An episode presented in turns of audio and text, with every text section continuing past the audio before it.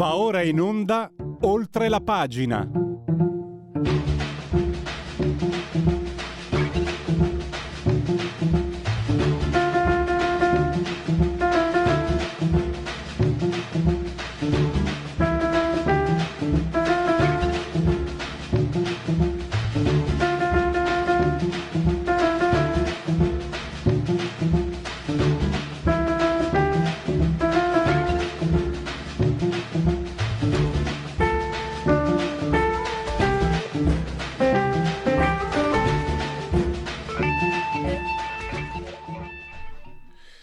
Applausi, gli applausi che tra poco arrivano per uh, questa... Ah, non arrivano? Non arrivano? Ma sì, eccoli qua, sentiti? Gli applausi per questa meravigliosa sigla. Oltre la pagina, Radio Libertà, siete simultanea con noi quando sono scoccate le 10.39 del... Uh, quarto giorno di Termidoro, mese del calendario repubblicano, per tutti è un venerdì, Winners, 22 di luglio, anno domini 2022 o 2022 che dir si voglia. Continuiamo a parlare naturalmente della crisi di governo, anche se oggi venerdì la rubrica fissa eh, parola di scrittore ci permetterà di tirare, come dire, un sospiro, insomma, di, di prenderci una piccola pausa. Però prima parleremo sempre di temi inerenti alla crisi e al voto. Con Paolo Natale parleremo eh, della, diciamo, le quotazioni. Paolo Natale insegna, è docente di scienze politiche, mm, collabora anche con gli istituti demoscopici, quindi è, è, un professionista anche dei numeri, è un esperto dei numeri. Confer- conferma che fino a prima dei fatti ultime, delle ultime 48 ore il centrodestra era largamente eh, sopra il 50%, il centrosinistra al 40% per arrivare al 45% doveva prendere anche i voti dei morti con rispetto per i morti. Adesso vediamo, sentiamo da lui come stanno le cose. Eh, credo che quello che resta fisso è il disastro incredibile dei 5 Stelle che non arriveranno neanche al 10 secondo questa previsione. Poi con Daniele Scalea la grande eh, la caduta degli dei la grande, la grande delusione, perché Daniele Scalea, presidente del Centro Studi Machiavelli, spiega che chiaramente per quelle che sono le sue posizioni politiche, ma non tanto politiche, culturali, non puoi tifare per un banchiere, però spiega come l'autorevolezza, la storia personale di Mario Draghi facesse sì che ci fossero delle aspettative di un certo tipo. Le ha eh, francamente le ha disattese, le ha disattese perché mm, in, vi dico solo dove parte Daniele Scalea, confermando speranze. E poi per parola di scrittore andremo a Ischia con eh, eh, Massimo Bertarelli, Rosso d'Ischia.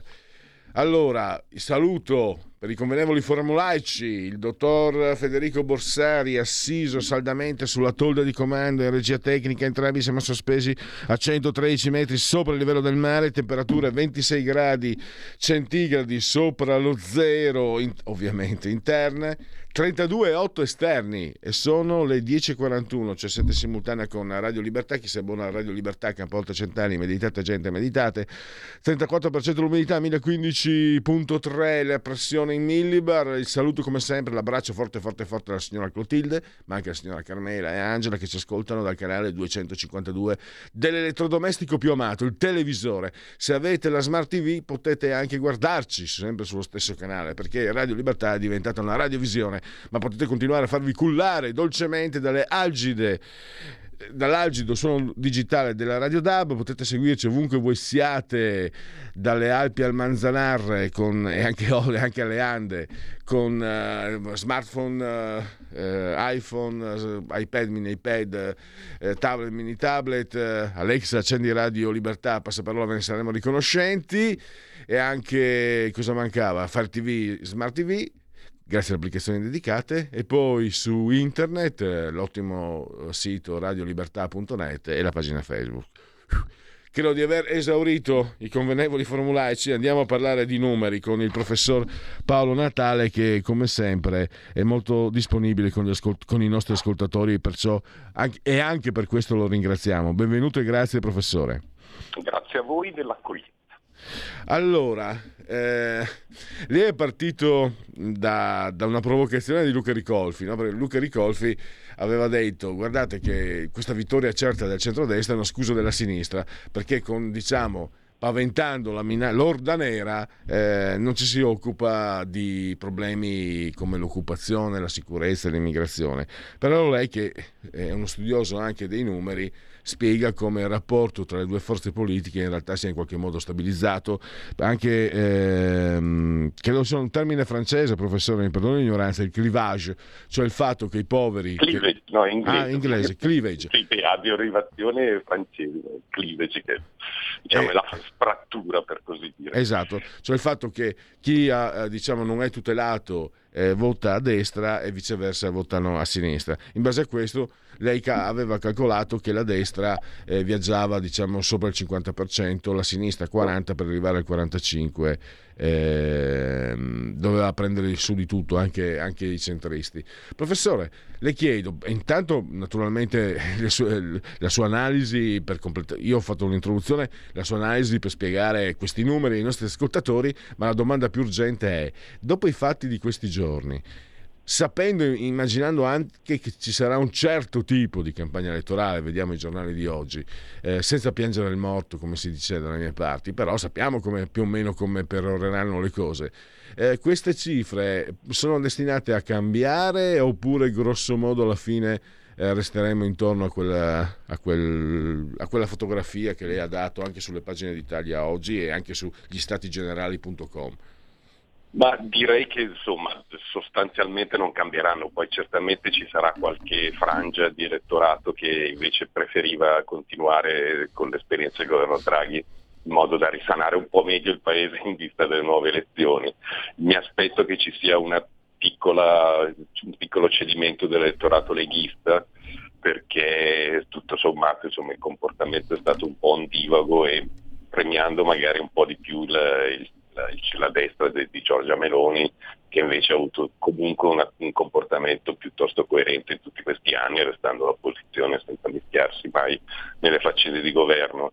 Quindi lei rappresenterà probabilmente il punto di forza del centro-destra proprio per questo motivo, cioè comunque tra, tra forze che sono state un pochino ondivave o così sono state percepite da una parte di elettorato, forse preferiranno chi è stato coerente in tutto questo periodo e, quindi, e poi dando anche forse un volto nuovo alla politica italiana rappresentato finalmente da una donna. Ecco, questo è un altro atu che, che forse potrebbe essere dirimente per poi la scelta finale dell'elettorato.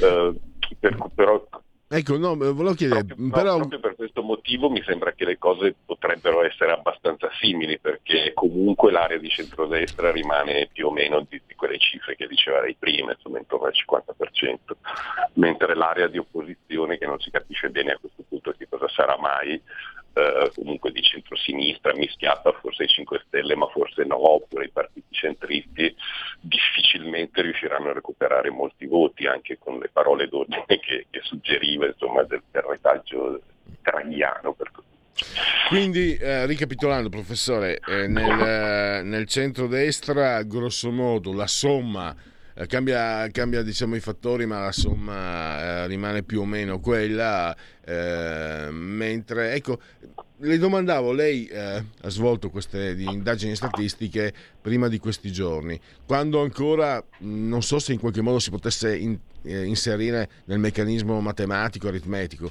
però quando si parlava di campo largo, adesso il fatto che sia accaduto una frattura, ho visto i giornali anche di oggi, a parole, poi c'è sempre tempo per ricucire, però eh, che i 5 Stelle vadano con il centro-sinistra eh, sembra non essere volontà del segretario del centro-sinistra Enrico Letta.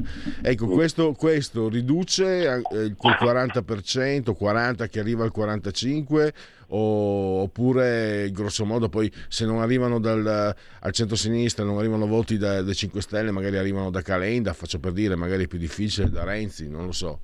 Sì, Beh, dunque, qui il problema è abbastanza complesso perché con, eh, diciamo, con il comportamento che ha avuto eh, Giuseppe in Conte in quest'ultimo periodo, il posizionamento del Movimento 5 Stelle non è chiaro a nessuno in questo periodo, perché eh, ovviamente non è difficile che poi ci sia un accordo a questo punto con il Partito Democratico, poi tutto è possibile in politica come sappiamo, però eh, il problema è che se i 5 Stelle si alleano col Partito Democratico rischiano di perdere un sacco di voti perché tendenzialmente l'operazione che ha tentato Conte non era certo quella di, di, una, di, di avere un alleato come, come, come Letta, insomma il macchieramento del campo largo cosiddetto. Secondo me l'unica possibilità per i 5 Stelle di avere ancora pile elettorale è quella di cambiare totalmente marcia e magari mettere uno come Di Battista al posto di Conte, che rappresenta appunto la, l'anima più, più, storica, insomma se possiamo parlare di storia dei 5 Stelle, ma l'anima più di opposizione, anti-casta, anti-establishment, che invece Conte probabilmente è difficile che riesca a rappresentare. In quel caso probabilmente i 5 Stelle riusciranno a rimanere intorno al 10%, ma certamente non ci sarà nessun accordo con il PD, che significa che l'area diciamo così centro, centro-sinistra o sinistra sarà ancora più limitata, insomma arriva, arriverà a stento al 40% se ci arriva.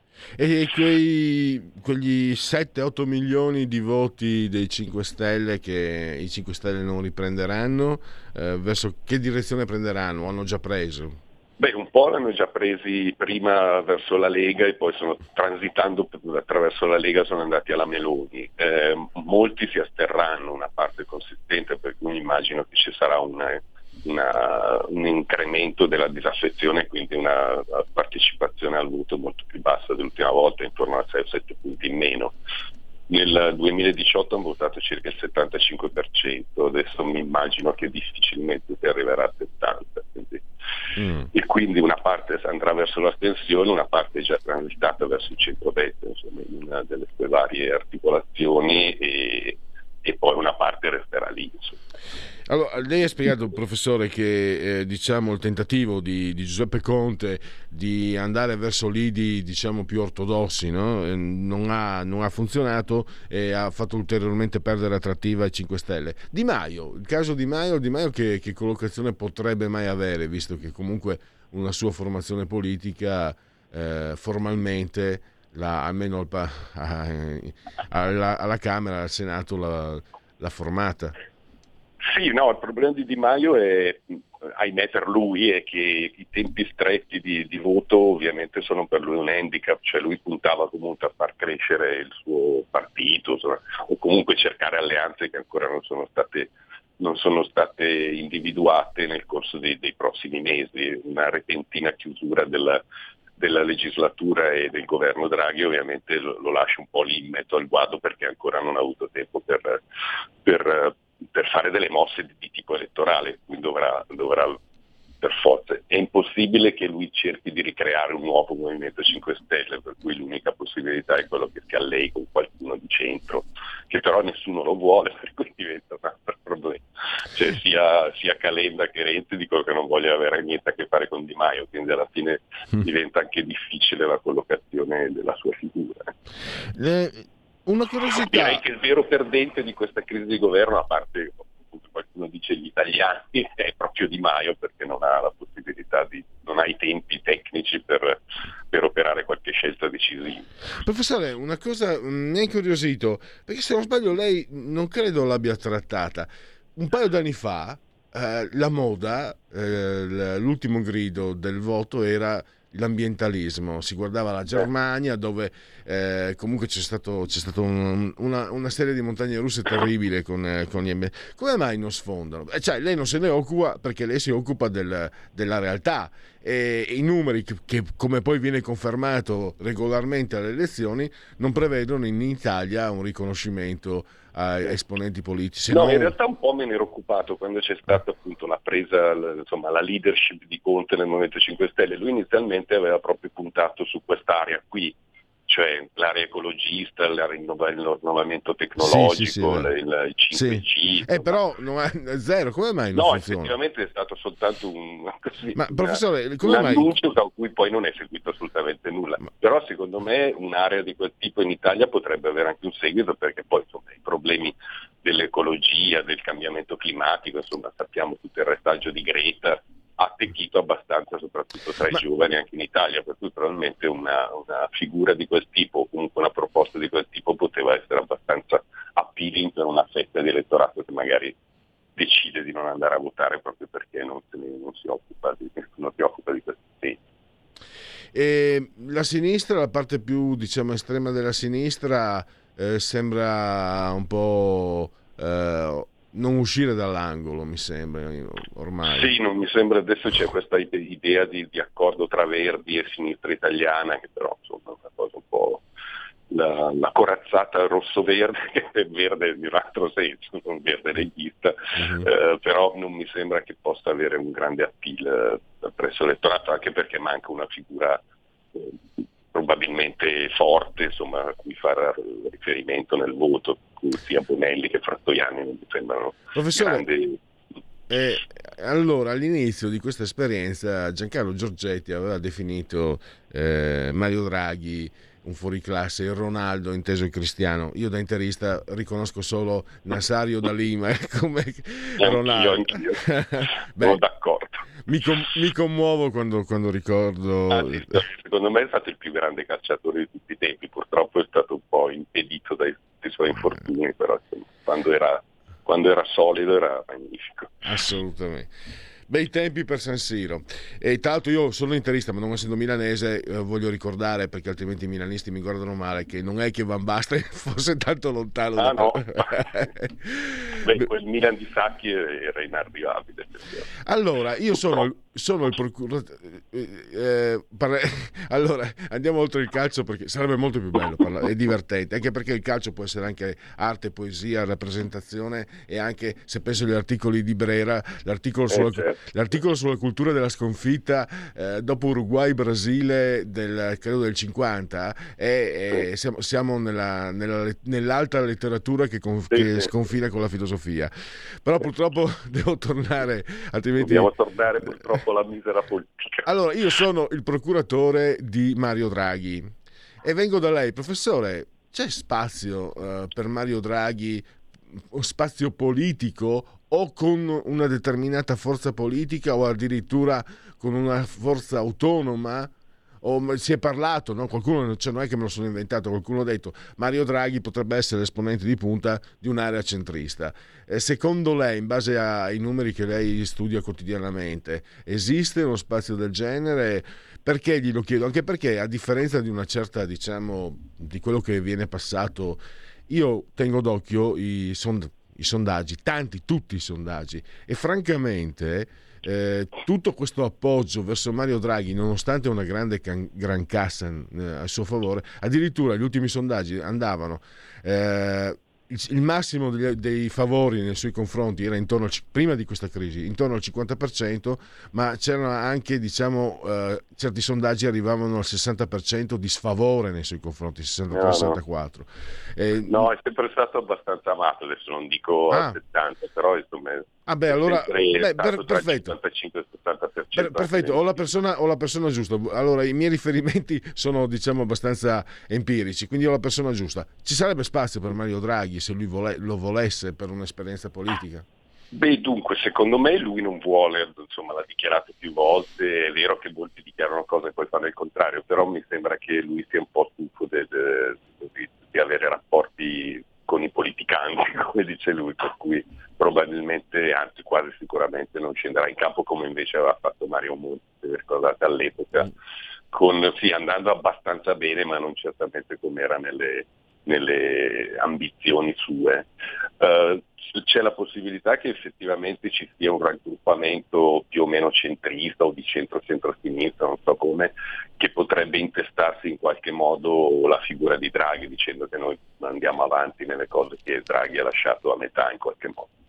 Però insomma uno schieramento draghiano senza Draghi mi sembra che diventi un po' una cosa difficile da, da, inter- da, far interessare una quota considerevole di elettori, anche perché poi ci sarà Renzi, Calenda, per cui diventano loro i protagonisti. Difficile che, Un'ultima che si nascondano dietro Draghi due persone come, come Renzi, soprattutto come Calenda. Ecco, proprio questo, professore, eh, poi la lascio i suoi impegni.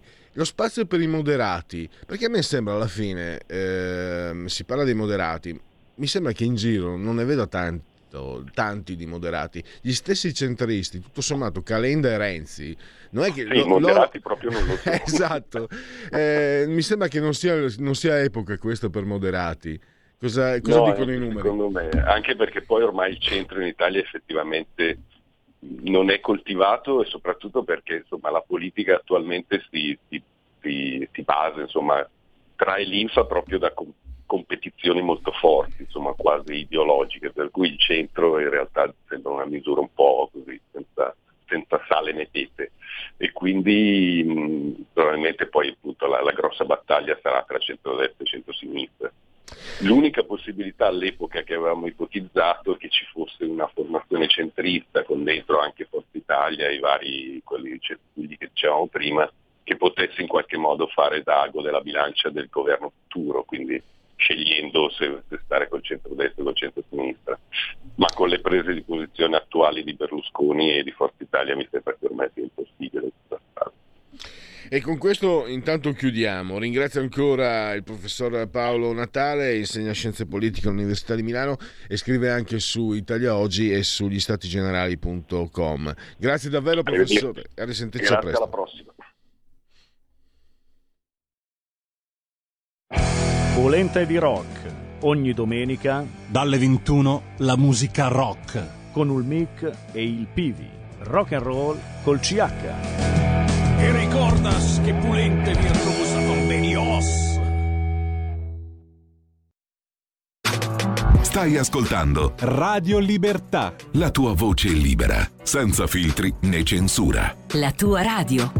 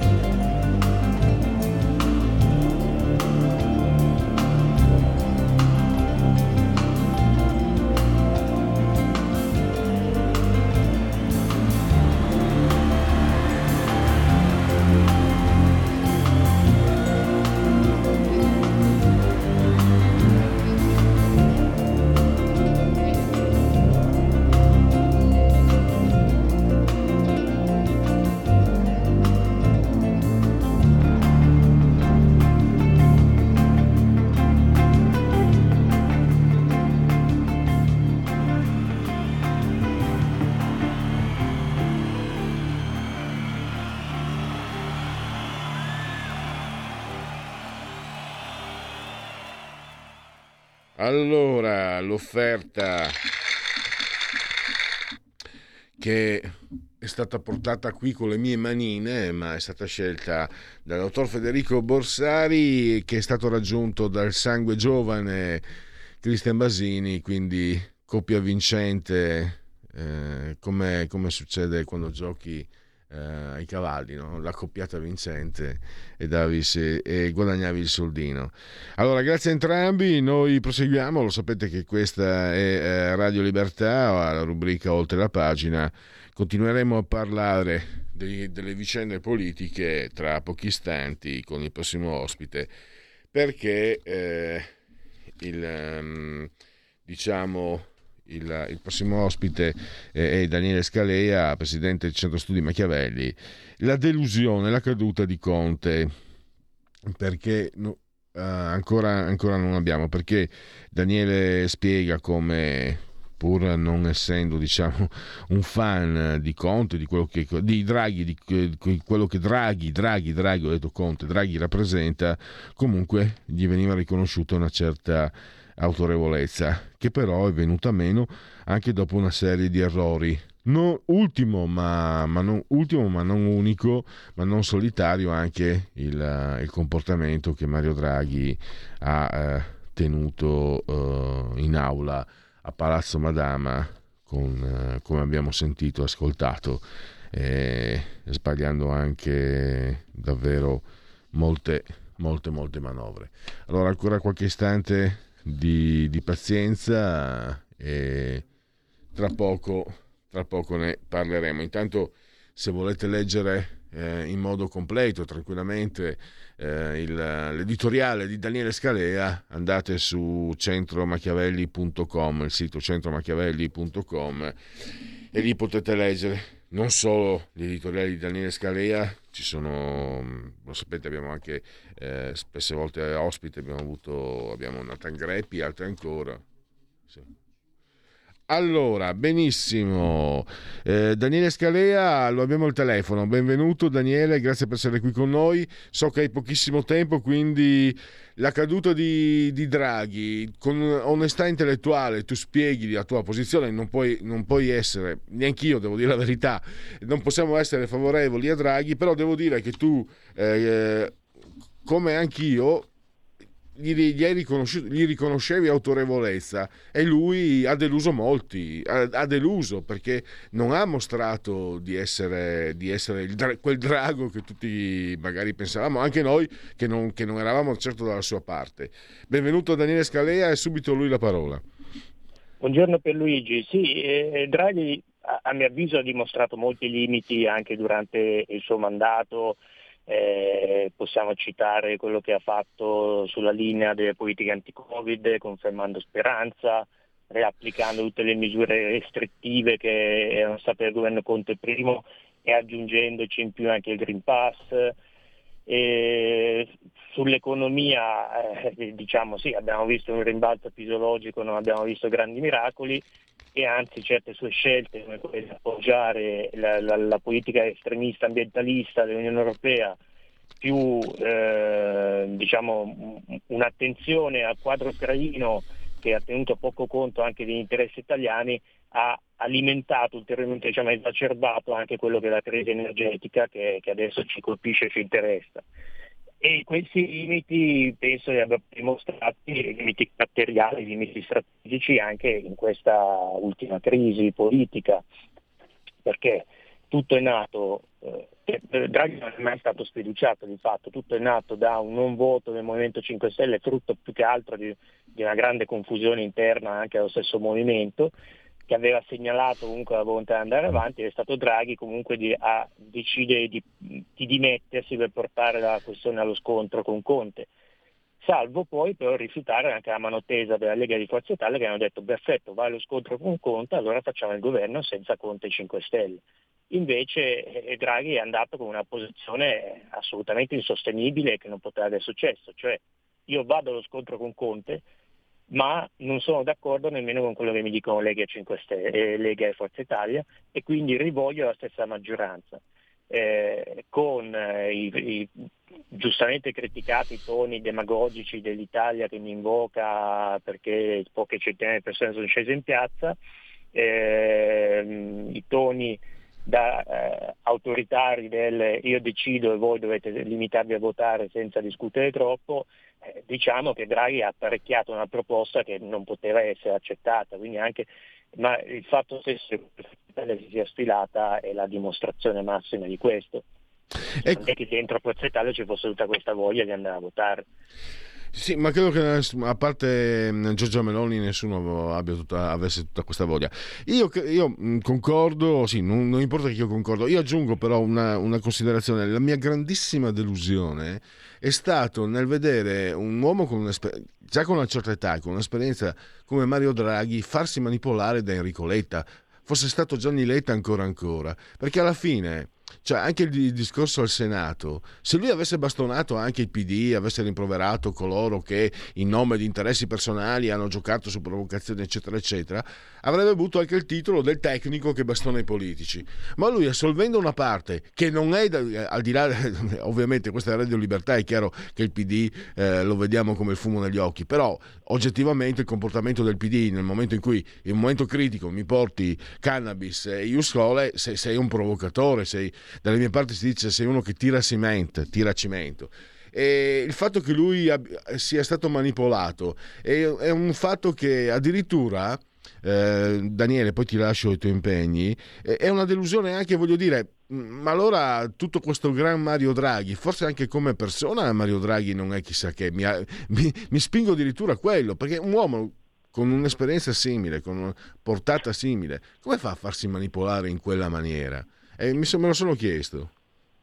Ma allora, sui limiti personali, quelli che dicevo anch'io, limiti personali che possono essere suoi, uno può aver avuto successo, diciamo Mario Draghi non ha avuto successo in politica, ha avuto successo come burocrate, alto dirigente del pubblico, eh, poi alla BCE dove sostanzialmente sei sempre in un settore pubblico, quindi diverso poi dalla, dalla politica non dimentichiamoci anche che Draghi non è più giovanissimo, io non voglio offendere nessuno che è più avanti con gli anni, però eh, sai, non tutte le persone rimangono lucide e avanzata. Abbiamo un esempio abbastanza eclatante anche nell'attuale Presidente degli Stati Uniti che eh, eh però, dimostrando Daniele, grossi limiti Daniele, Daniele scusami, eh, a parte che qui mh, proprio vicino a casa, a casa, abbiamo Caprotti che a 86 anni ha dato il meglio di sé, il, il patron di S. Lunga. Sì, sì, eh, a parte, a parte che io le, comincio a avere... Le persone sono uguali, sì, a, a, parte che, evidentemente... Che, che, io ho molti più anni di te. Osservavo, ieri sono rimasto e poi ti lascio, sono rimasto, io non sono mai stato, te lo dico la verità, per, per indole personale, eh, fin dagli anni Ottanta non c'era nulla di politico, non ho mai sopportato eh, Ber- Silvio Berlusconi, quello che rappresenta e quello che lui vuole rappresentare. Però ieri, secondo me, abbiamo visto, uh, prima abbiamo parlato di calcio, abbiamo visto un capolavoro, abbiamo visto un, col- un colpo di tacco meraviglioso, perché quando, eh, quando Silvio Berlusconi, che mandò Mario Draghi alla BCE, disse eh, forse era stanco, è stato veramente la, il, colpo, il, colpo, alla nuca è, stato, è stata una fucilata terrificante, chapeau a Berlusconi e, e forse, anche forse, anche la foto di, di complessiva dell'epilogo dell'esperienza di Mario Draghi. Sì, sì, eh, credo di sì. Tornando alla questione della manipolazione, poi io non, non so quanto effettivamente sia stato manipolato e quanto eh, sia stato anche lui manipolatore. Cioè, diciamoci la verità, Draghi è sempre propenso verso, verso il PD, tutta questa esperienza di, di governo è stato un governo pro PD che doveva essere di unità nazionale e che quindi comunque eh, includeva anche una parte del centrodestra, ma l'ha sempre fatto cercando di concedere il meno possibile. L'ha fatto scegliendo eh, spesso magari ministri penso soprattutto ai ministri di Forza Italia che non a caso poi sono andati tutti, che, che erano più leali a Draghi che non al partito stesso. E eh, la Lega sappiamo che ha ottenuto molto poco, eh, qualcosa sicuramente sì, ma diciamo molto poco soprattutto dal punto di vista di ciò che può rivendere elettoralmente, cioè il lavoro che ha fatto Giorgetti al Mise è molto importante ma eh, non è un qualcosa che ti procura eh, moltissimi voti perché ha poca risonanza, cioè è un lavoro di, di gestione eh, delle emergenze sindacali, delle emergenze industriali che però ha poca risonanza poi nella, nella popolazione più generale. Eh, io credo che questo governo comunque sia nato nel segno del PD e sia esistito nel segno soprattutto del PD e quindi più forse che manipolazione c'era proprio la volontà di Draghi, che comunque non ha mai fatto mistero del suo essere eh, fieramente eurounionista e fieramente globalista, di disinnescare anche per quanto possibile eh, le cariche di quei partiti che meno rispondevano, meno rispondono alla sua visione ideale. Eh, Draghi è stato messo lì da Mattarella, il quale da questo punto di vista mi pare sia sempre stato eh, coerente nella sua linea d'azione. Benissimo, Una, al volo, eh, come, che cosa ti aspetti da questa campagna elettorale eh, inaudita per la prima volta eh, in 18 eh, legislature non si vota in un mese tra febbraio e giugno, non so se questo conti o non conti, magari se, se, ci sono questi cambiamenti climatici rischiamo a settembre di avere temperature intorno ai 30 gradi, non so se questo in qualche modo possa influire o, o, sia, o sia periferico, ma insomma cosa ti aspetti, cosa, cosa pensi possa succedere in questi, in questi due mesi? No, eh, è successo che non lo sentiamo più. Zero significa una campagna elettorale che non passerà troppo attenzionata dal, dall'opinione pubblica. Quindi eh, questo significa congelare un po' quelli che sono i, gli schieramenti attuali, cioè chi adesso è convinto e pensa di propende per votare per il PD voterà il PD, chi propende per la Meloni voterà la Meloni, eccetera, eccetera. Ma Daniele, scusa, scusa, ti, inter- ti interrompo, scusa, ti interrompo, perché si dice, è già, è già venuto fuori, ieri abbiamo visto un editoriale di Stefano Feltri sul domani, cioè la, la sinistra punterà tutto sull'orda nera, i fascisti, aiuto i fascisti. ma quello, quello, è il classico, cioè faranno quello, perché si tratterà essenzialmente di mobilitare i propri, cioè quelli che già ti sostengono devi mobilitarli e spingerli a votare. Secondo me ci sarà poco spazio per convincere qualcun altro, ecco, quindi sarà molto su mobilitazione del proprio elettorato. Benissimo, allora vi ricordo ancora centromachiavelli.com, il sito dove potete leggere gli editoriali di Daniele Scalea e di tutto, eh, di tutto, il gruppo che rappresenta e porta avanti il lavoro di questa importante associazione. Daniele, ti ringrazio, so che veramente ti ho strappato ad, ai tuoi impegni e a risentirci a presto allora. E buon Grazie lavoro. per Luigi, a presto, ciao ciao. E buon lavoro naturalmente. Allora andiamo, andiamo avanti, eh, facciamo così. Eh, Christian, vedo vorrei avere un sondaggio. No, un Istat, un Istat. Allora, mettiamo pure la condivisione. Impatto dell'epidemia sul sistema ospedaliero italiano. Nel 2020 si sono registrati 6 milioni e mezzo di ricoveri, il 22% in meno rispetto alla media del triennio precedente. La diminuzione attribuita principalmente al differimento delle ospedalizzazioni non urgenti ha riguardato sia il regime ordinario, meno 20, che il day hospital, meno 29, con decrementi più accentuati al sud e nord-ovest. La riduzione dei ricoveri è stata più marcata in corrispondenza della prima ondata pandemica, con tassi di eh, ospedalizzazione in regime ordinario diminuiti del 45% in aprile il 39% in maggio. Nel corso della seconda ondata pandemica l'impatto sul sistema ospedaliero è stato più contenuto, riduzioni del 25% a novembre e 26 a dicembre. Tra le diagnosi a più elevata ospedalizzazione in regime ordinario sono diminuiti del 29,5 ricoveri per le malattie del sistema osteomuscolare e tessuto connettivo del 27,2 quelli per malattie dell'apparato digerente, chiedo scusa, del 25,2 eh, dell'apparato genito-urinario. I ricoveri per traumatismi meno 17,3, tumori meno 14,5, gravidanze e parti meno 11 hanno subito riduzioni più limitate. Le dimissioni ospedaliere in regime ordinario connesse al Covid sono state 286.000, pari al 5,5 del totale, con un range che varia dal 2,4 nelle isole al 9,2 nel nord-ovest. Tale tale variabilità rispecchia in larga misura la diffusione del virus, ma non sono da escludere problemi legati alla non sempre corretta registrazione dei casi nelle schede di dismissione di missione ospedaliera. La numerosità dei ricoveri Covid ha seguito l'andamento delle ondate pandemiche con due picchi in corrispondenza della prima ondata marzo-aprile, 36% della casistica Covid-19 registrata nell'intero 2020, della seconda ondata di ottobre-dicembre.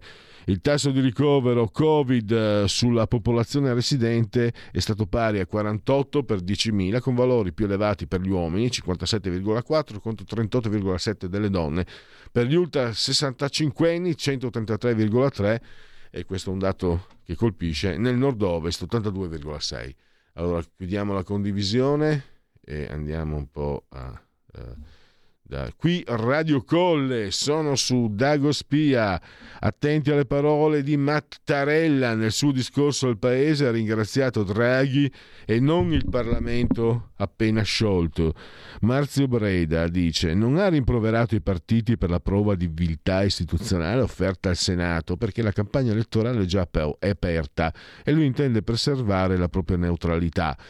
Però quando elenca le varie emergenze del paese riferendosi ai rischi aperti dalla guerra in Ucraina, il sottinteso è chiaro, per delle forze responsabili non era davvero il momento di mettere tutto a repentaglio, addirittura la sicurezza nostra dell'Europa, e poi ha ricordato la necessità di attuazione del PNRR nei tempi concordati.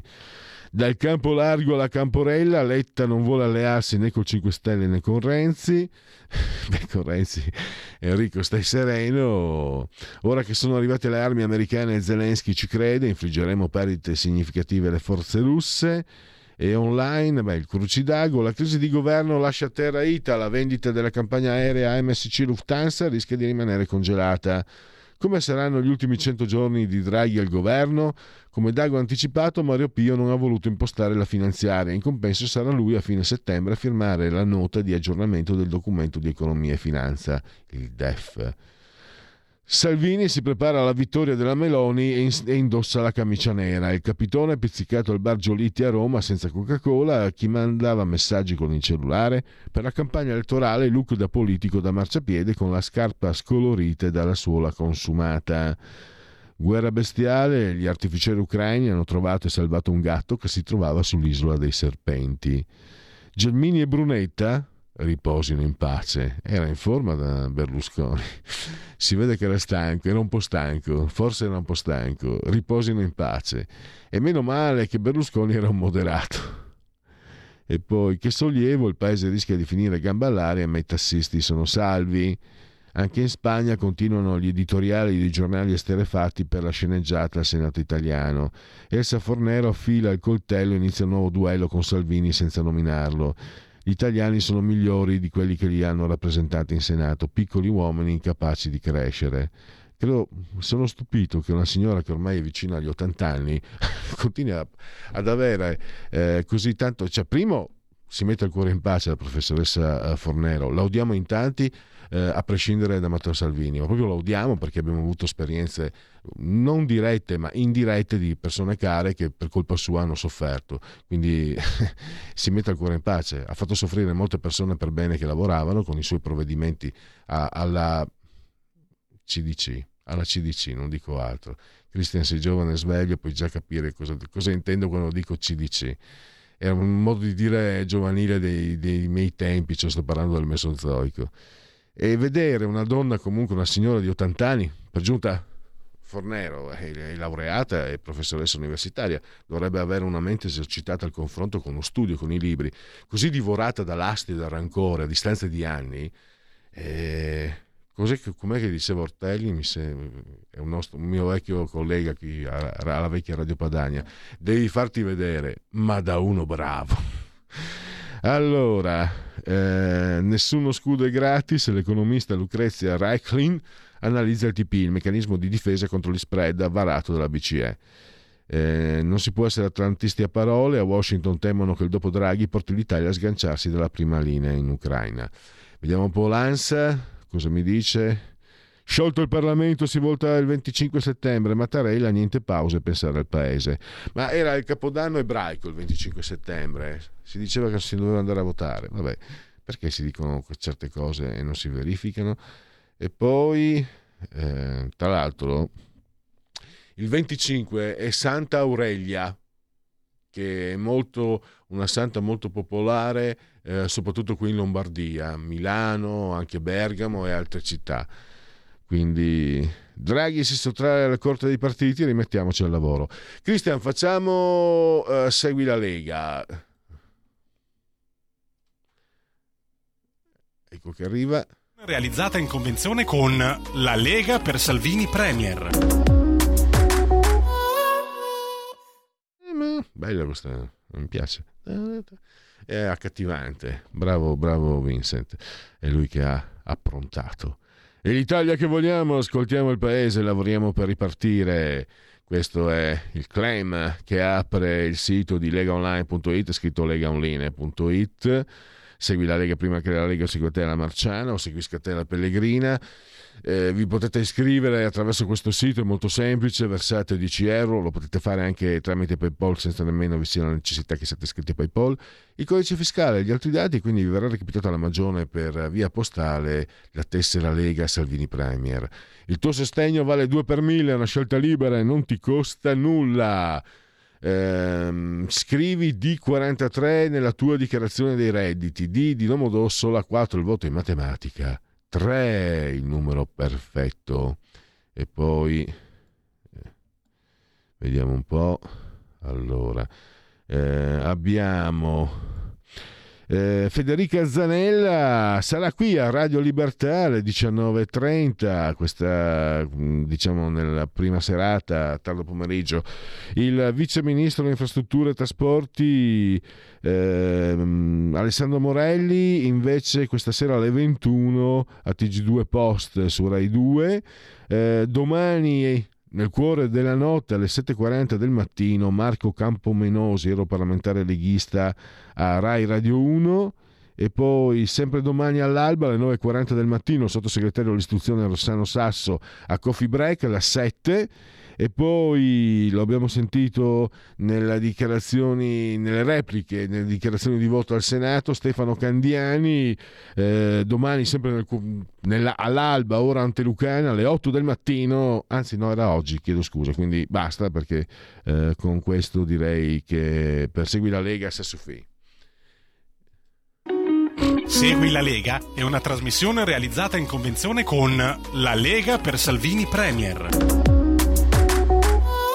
Allora, eh, Cristian, facciamo così. Eh, ci sono tre minuti. La facciamo quando dico unplugged, vuol dire che la rubrica, è, siccome è una rubrica un po' diciamo fatta in casa, la, la faccio senza sigla, perché la sigla altrimenti porterei. Quindi dico unplugged. Allora, eh, genetriaci, commemorazioni e ricorrenze. Eh, di, del quarto giorno di Termidoro, mese del calendario repubblicano, per tutti dicevo è un venerdì Vinas 22 di luglio, anno domini 2022 o 2022 che dir si voglia.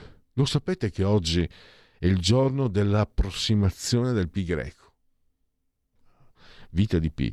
Salvatore Rosa, eh, taci o di cose migliori del silenzio grande pittore, incisore, poeta, Gorni Kramer. Gorni Kramer in realtà era di Rivaorolo Mantovano, si chiamava Francesco Kramer Gorni, eh, direttore d'orchestra. Marcel Cerdan, eh, origine spagnola, pugile francese, è stato anche campione del mondo ed era anche il compagno di Edith Piaf, che soffrì moltissimo quando lui perì in un incidente aereo. Edith Piaf, scusate. Per, per noi francesi è di Piaf, eh, scusate. Per carità, Mina non, non, ve la tocca nessuno, voi italiani, l'abbiamo anche noi francesi, ma è di Piaf. Sulle Ciel de Paris. Ferruccio Amendola! Ecco, i, do, i, doppiatori, a disse, i doppiatori hanno smesso di parlare fiorentino come qualche tempo fa eh, bravissimo doppiatore, veramente straordinario. Quello che non capisco è che la sua generazione, anche quelli più romani, romanacci, no? ma lo dico in termini affettuoso, anche lo stesso Alberto Sordi faceva anche il doppiatore, pronuncia perfetta, no? l'italiano neutro si dice tecnicamente. Perché sono 30 anni? Guarda, io voglio bene i romani, eh? cioè, ah, perché devo essere, ancora poi anche la, la pubblicità, uh, magari di una marca di auto tedesche, uh, un'auto cambio automatico, elettrico, misto, cioè anche le pubblicità, il momento in cui dovremmo essere, io per carità io ho una, una, una, inflessione orrenda che odio e detesto, però appunto non vado a fare la pubblicità, non vado a fare il doppiatore. Louise, Fletcher eh, mi, eh, vinse un Oscar, qualun, qualcuno volò sul nido del cuculo. Eh, fu così convincente. Quando vidi il film, ero, eh, lo vidi insieme a un amico in televisione, alla TV, insieme a degli amici. lei era l'infermiera che tiranneggiava i pazienti in questo ospedale psichiatrico. Quando Jack Nicholson si alza per, e la strozza, vuole ucciderla, io mi sono alzato sulla sedia e ho urlato: Dai, dai, dai! Il mio amico in parte mi fa: Ma avevo già 17-18 anni, non ero proprio un putello. E mi dice: Ma guarda che è un film. Eh, ah, sì, è vero. Ma vuol dire che era brava lei. Oscar della Renta. Cammina come se avessi tre uomini che camminano dietro di te. Terence Stomp, grande attore. Bernadette, la Priscilla, la regina del deserto, grande film. Danny Glover, Arma letale. Miral Mathieu da Avignone alla, a, al sassofono. Antonio Marangolo, diceva Paolo Conte nei suoi concerti senza composizione il jazz non ha futuro, Lorenzo Suraci da Vibo Valencia, Radio Freccia RTL, Giancarlo Soldi come Tex Nessuno Mai, il grande William Dafoe, 4 nomination, 0 Oscar e poi si parlava di calcio eh, Emilio Butraghegno, il buitre, l'avvoltoio del Real Madrid. Possiamo andare all'intervallo, ci risentiamo tra pochi minuti con parola di scritto. Stai ascoltando Radio Libertà. La tua voce libera, senza filtri né censura. La tua radio.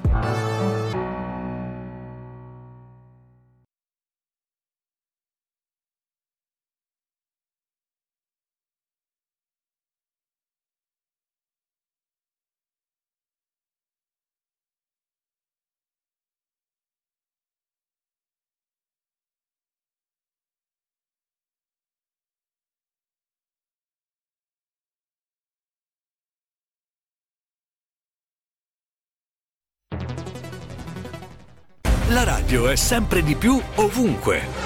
Io la radio la ascolto in auto con tutti i nuovi programmi, perché ho la radio DAB. E tu? Io al lavoro ascolto la radio dal mio computer. E tu? Io a casa l'ascolto dalla mia TV. E tu?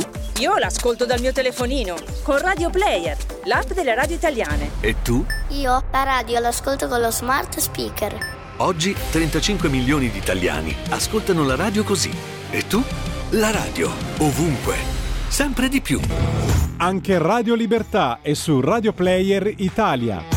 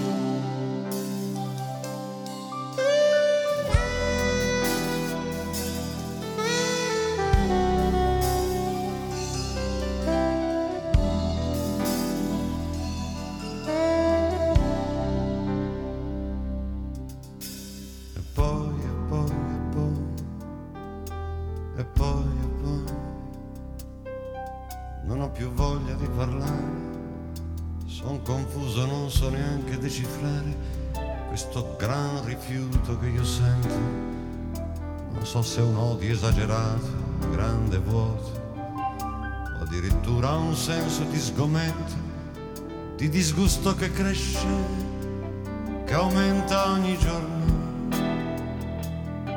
Mi fa male tutto quello che ho intorno. E poi, e poi, e poi, questo gran parlare che mi viene addosso, bocche indaffarate, volti da rubriche di successo eterne discussioni.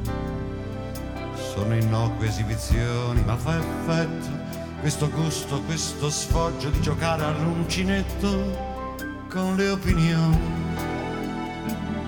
Sono stanco, vorrei andarmene lontano, ma purtroppo mi ci invisso. Ogni volta mi accanisco. È una droga, non ne posso fare a meno.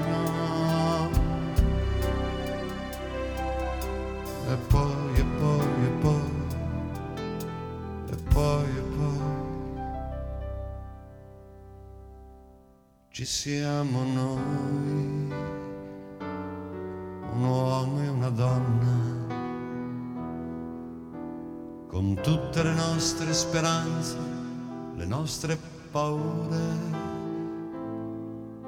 che a fatica ogni giorno cerchiamo di capire che cos'è questa cosa che noi chiamiamo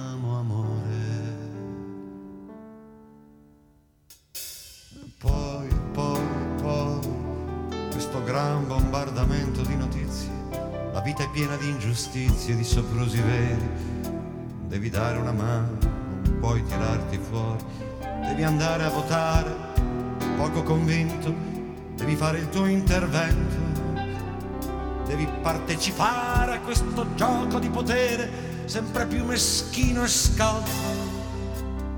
E tutto quello che io sento è qualcos'altro, è qualcos'altro.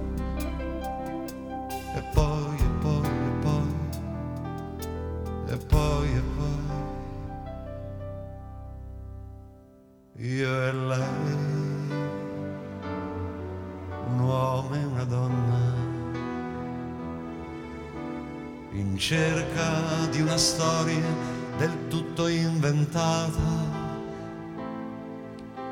ma priva di ogni euforia e così concreta che intorno a sé fa nascere la vita.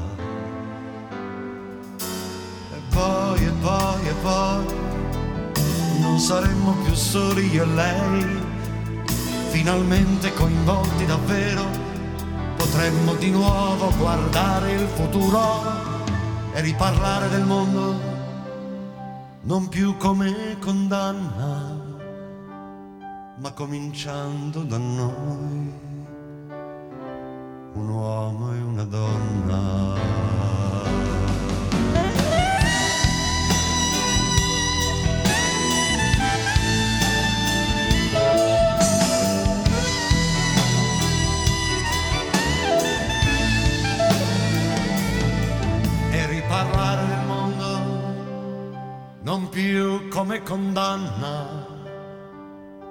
cominciando da noi, un uomo e una donna.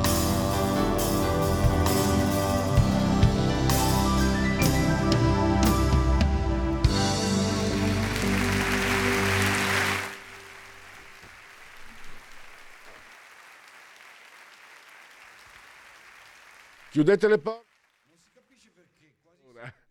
Allora, sai, sai, come si dice Cristian dalle mie parti? Eh, nato in barca. Quando, quando, quando allora, è considerato eh, scortese come, come, è successo adesso, eh, come ha fatto qualcuno adesso, entrare in un locale e lasciare la porta aperta. Eh, a maggior ragione questo è uno studio e quindi anche perché poi insomma altrimenti Christian diventa deve, deve, deve fare i salti e multitasking. E io sento i rumori che vengono da fuori insomma un po' per carità non, non, non voglio dire di essermi imborghesito ma se, se c'è una porta aperta chiuderla non è una pretesa. Allora allora, eh, non, tanto non so perché è nato in barca, sì, perché in barca non ce le porte. Dai sette palazzi celesti di Kiefer, dalla Cabala Noir a Milano, andiamo a Rosso Dischia. Siamo nelle parti ischitane, eh, perché Rosso Dischia è l'ultimo romanzo di Massimo Bertarelli, editore Nero Press. Eh, 214 pagine, 14 euro e spicci. E lo abbiamo, è un ritorno. Massimo Bertarelli di nuovo eh, al telefono con noi. Bentornato Massimo, un piacere. Ciao Pierluigi, piacere tutto mio e grazie di quest'altro invito. Sono qua. Allora, parliamo... Non sono, non sono a Ischia però, eh, avviso. non hai idea di che cosa ho davanti in questo momento.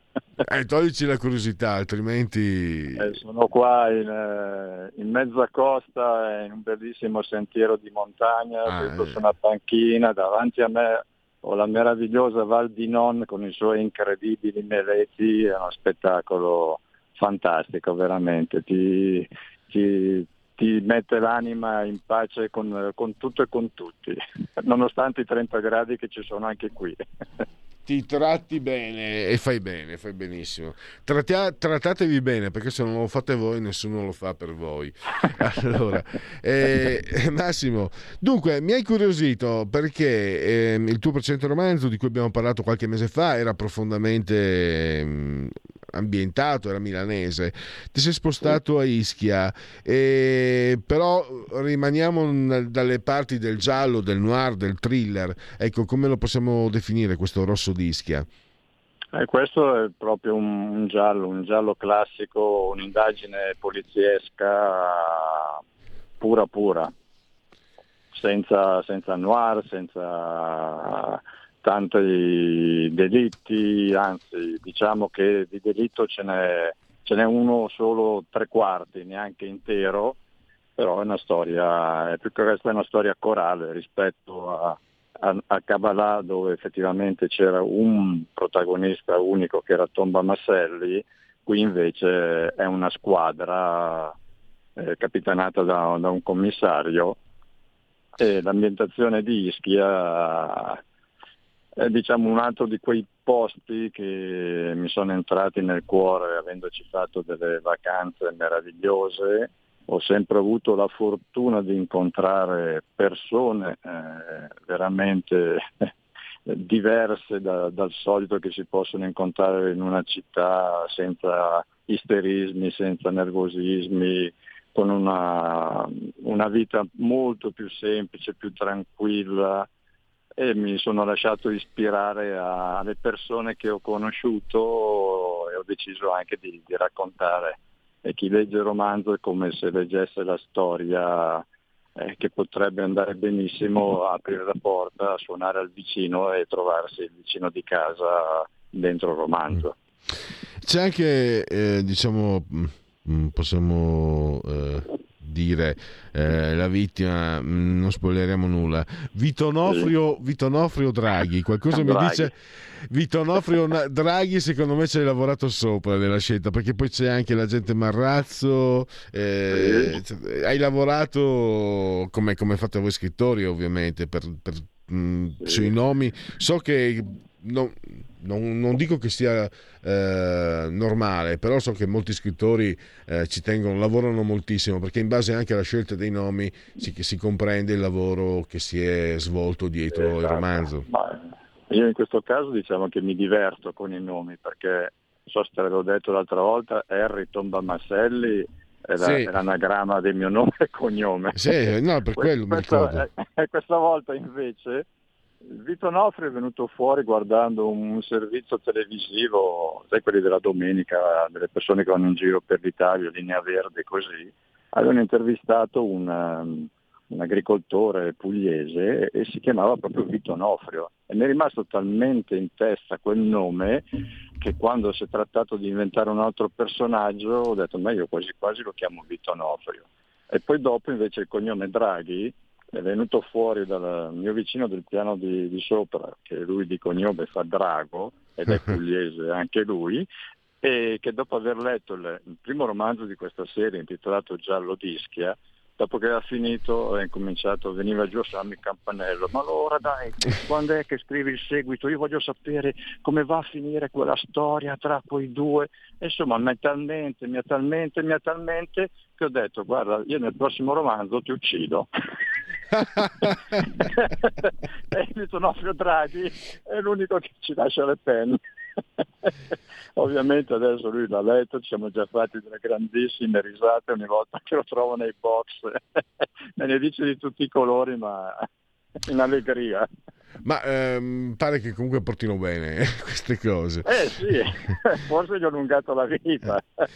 E, mh, dunque, c'è, c'è la trama, no? abbiamo capito, giallo classico, che però tu inserisci in una costruzione più articolata, no? c'è questo personaggio che era eh, agricoltore dalle mie parti si sarebbe detto mezzadro no? quindi da, da agricoltore Esatto. povero diventa proprietario sembra quasi di, di sentire gli, gli echi di- de- de- del conte di Montecristo e, e, e poi appunto c'è anche diciamo attraversi anche il passato e c'è un segreto che è lì da, da 50 anni se non sbaglio Esatto, esatto, infatti, è proprio quello. E così, è una storia che, che nasce così, il povero Vito Nofrio lo ritrova una mattina eh, cadavere nel piccolo cimitero di Sant'Angelo di Ischia, ed è custode all'apertura, ehm, è vestito in maniera trasandata, non ha addosso documenti, non ha soldi né niente, e infatti la, la prima parte dell'indagine è scoprire chi era.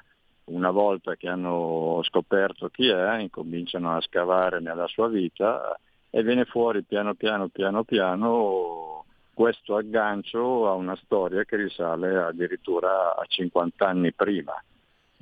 Però qui ci fermiamo perché sennò Certo. entra un po' troppo nello, nello spiegare perché poi i gialli sono così, cioè non è che puoi dire più di tanto perché se dico tre parole in più si va già a finire verso la conclusione del caso quella la voglio lasciare a chi avrà voglia di leggere il romanzo. Massimo, una curiosità, eh, come ti sei, diciamo, mh, mh, eh, mosso nelle ambientazioni? Perché, ripeto, Kabbalah, Noir a Milano, insomma, era proprio eh, molto legato a- chiaramente a, a quelli che sono sempre stati i tuoi spazi. Qui hai usato, che, che tipo di metodo hai usato per la ricostruzione eh, ambientale?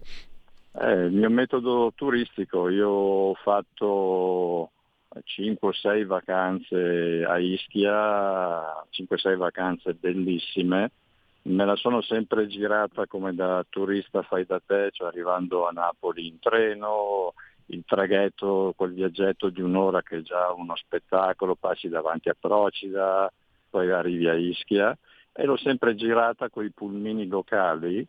Insomma non è che la conosco bene, bene, bene, però tanti posti più caratteristici, anche quelli fuori dalle solite mappe turistiche, li ho visti tutti e, e ce li ho dentro, ce li ho proprio nella testa, ce li ho negli occhi, ce li ho nel cuore.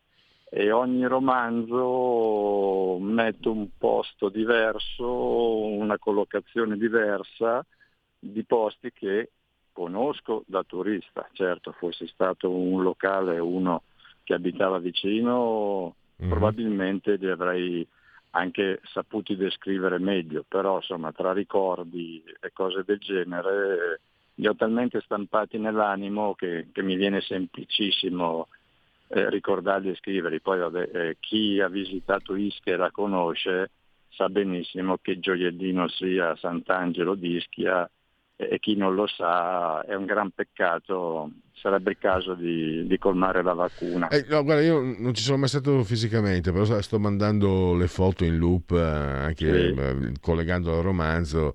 E, mh, permetti un piccolissimo aneddoto, mi capita eh, in prima elementare, San Vito Tagliamento, eh, mia città nativa, e ero, sono in banco, eh, ero in banco, il mio compagno di banco, mh, eh, andavamo d'accordissimo, era un bambino che veniva da Ischia e lui ogni giorno esprimeva poi sai, scuola, autunno, eccetera, no? quindi esprimeva nostalgia per Ischia, esprimeva nostalgia per Ischia. Tant'è che poi su- suo padre, non so, era lì per motivi per lavoro, poi dopo qualche mese è tornato a Ischia.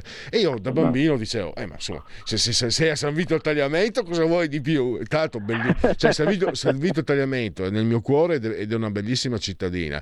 Poi da, da gran- da grande ho cominciato a vedere le foto di Ischia, i documentari, eccetera. Ho, ho detto, ah, ho capito, ho capito, ho Eh, capito. hai capito? Anche Ho perché capito. io ho avuto un grandissimo ritorno da, da persone che, avevano- che hanno letto il primo, in particolare proprio due o tre che, che mi hanno detto no guarda leggendo il tuo romanzo da come l'hai descritta mi hai fatto venire voglia di andarci E effettivamente per me è una grandissima soddisfazione, cioè, come autore riuscire a dare quel qualcosa in più eh, su un'ambientazione è, è fantastico, poi per chi non l'ha mai vista sentirti dire no no mi ha incuriosito, voglio andarci, va benissimo.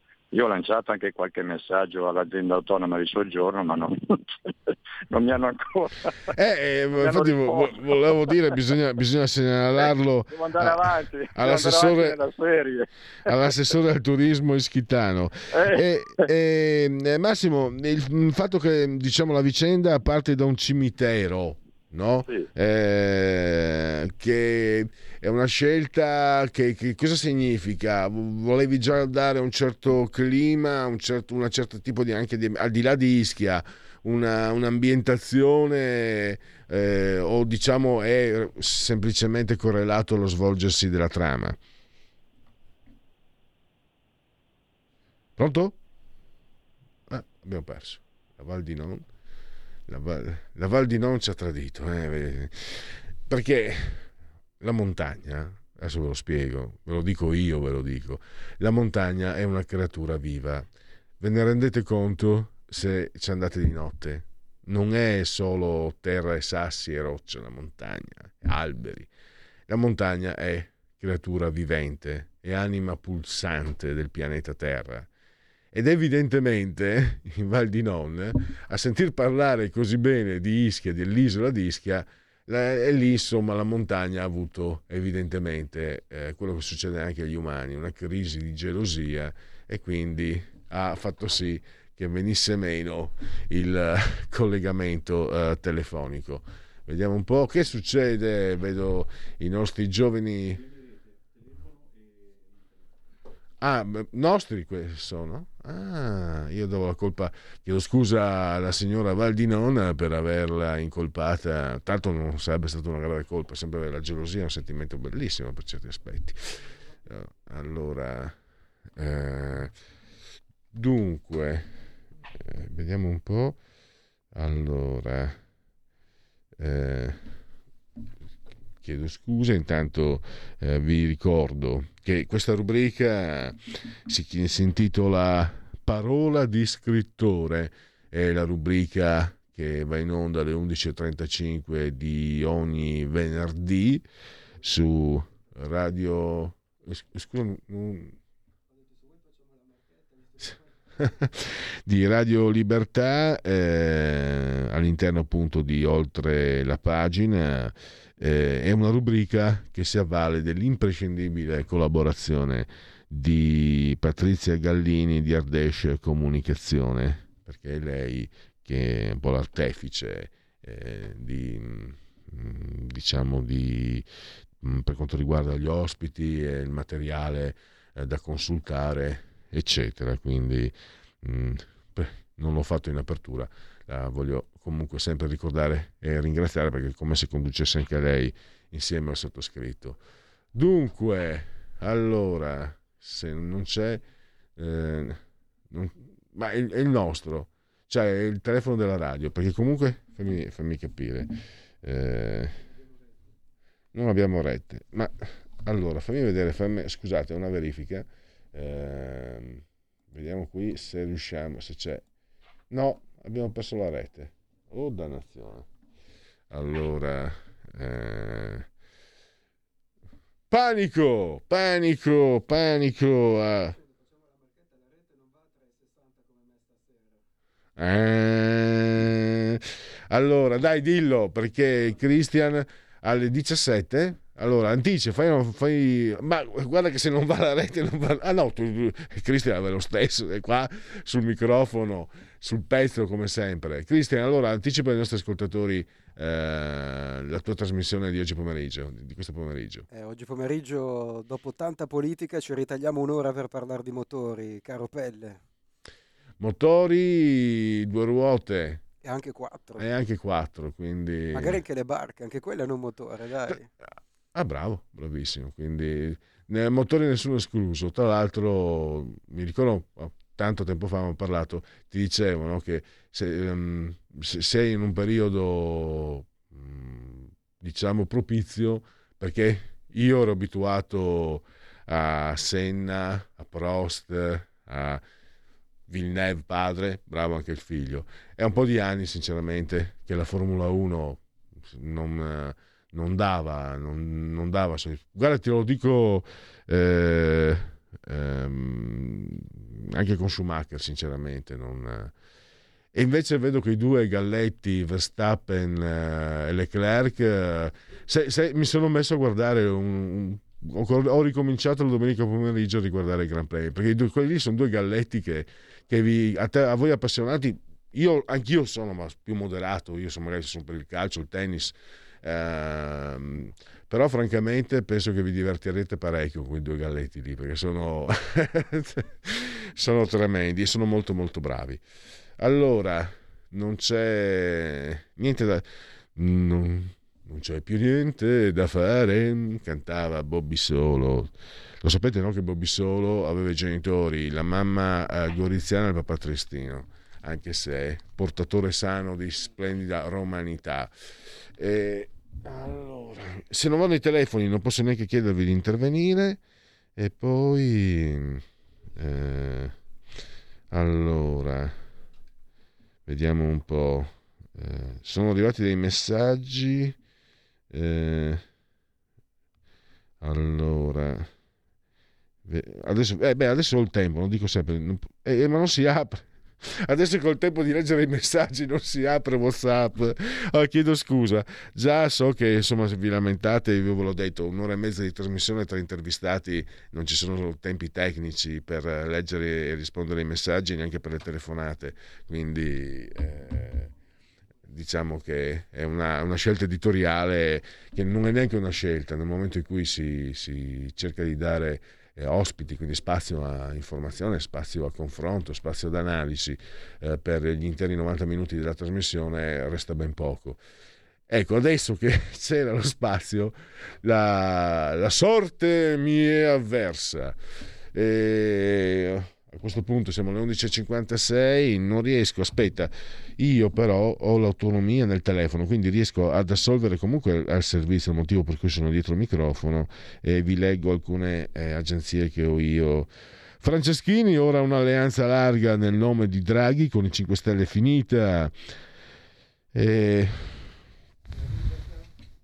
Io questa qua non... Eh, eh da, da, da questo, da questo, punto di vista lo sapete, mi lascio anche, mi lascio anche eh, prendere dall'emotività la, la vicenda terrificante, lo sapete, della bambina che è morta di stenti perché la mamma è andata, bambina di 16 mesi, e la mamma è andata dal, dall'amante per una settimana lasciandola sola. Ecco, lo sapete che io eh, sono felicissimo veramente di parlare di politica, anzi dovrei ringraziare eh, il fatto che per lavoro mi occupo di politica, addirittura di economia, di cultura, con i miei modesti mezzi, se posso qualche volta anche di sport, abbiamo appena parlato con Cristian di Motori, eh, la cronaca nera. Eh, complimenti ai giornalisti che la seguono sempre con, profes- con professionalità con, e con, bravura. Io mh, certe notizie ed è sempre stato così, perché uno dice quando diventi vecchio eh, ti, ti, afflosci, no? diventi, diventi, Io no, sempre, fin da, mi hanno sempre impressionato le notizie di, di cronaca nera, mi hanno sempre lasciato, mi hanno sempre colpito perché mi immedesimo nel dolore, in quello che provano le persone posso immaginare, cerco di immaginare, siamo comunque, apparteniamo tutti alla sfera umana, quindi non è difficile immaginare quello che può accadere, quello che può provare eh, chi soffre. E non, è, non, si tratta di empatia, si tratta semplicemente di, di, di, di eh, analisi, di autoanalisi. Abbiamo Massimo Bertarelli per chiudere. Ma Massimo, purtroppo abbiamo avuto noi problemi con, eh, con il telefono. Ah, eh. no, pensavo che fosse una cosa mia. No, pensa, avevo detto, la montagna è una creatura viva e se si va di notte la si capisce. La Val di Non, gelosa di questo peana all'isola di Ischia, eh, ti ha tolto. Ecco, invece, eh. invece eh, Silenzio in aula per cortesia perché altrimenti sento tutto. Scusate, silenzio, scusami perché qui c'è un po' di confusione, se potete... Allora, visto che siamo alla fine. Eh, Massimo, allora cosa, cosa aggiungere? Un, un, mistero di mezzo secolo? Sì. Eh, sai, ti chiedo, purtroppo non ho potuto chiederti, farti quelle domande che avevo in cantiere. E allora ti chiedo, visto che abbiamo cominciato a frequentarci abbastanza assiduamente, a quanto il prossimo, il prossimo parto letterario? Ma il prossimo parto letterario dovrebbe essere, incrociando le dita, eh, il secondo romanzo della serie milanese, quindi il seguito di Kabbalah. Ah. Così l'anno prossimo pareggio i conti, due a Milano e due a Ischia e andiamo pari. Eh, spero, l'ho già terminato, mi sono preso questi 15 giorni di vacanza per svuotarmi un po' la testa, poi quando torno a Monza dal primo di agosto parto con la revisione finale definitiva, poi lo manderò alla Fratelli Frilli e se piacerà anche questo l'anno prossimo potrebbe uscire. Benissimo, allora lo ricordo ancora Massimo Bertarelli, Rosso d'Ischia, Rosso d'Ischia. Nero Press Edizioni, 14 euro, 240, 214 pagine. E Massimo, davvero grazie, scusa per questo grazie inconveniente telefonico. Ma Pierluigi, e, e, e, allora l'appuntamento è tra, tra, pochi mesi per parlare del tuo nuovo romanzo. Ah, speriamo, guarda, volentieri, con tutto il cuore, speriamo davvero.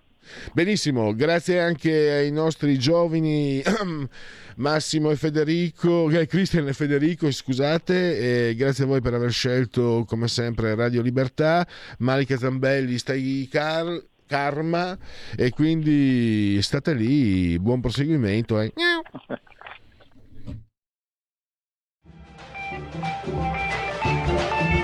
Avete ascoltato oltre la pagina.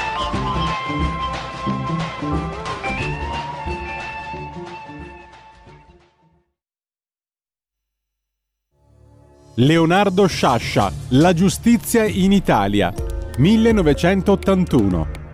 Inquietante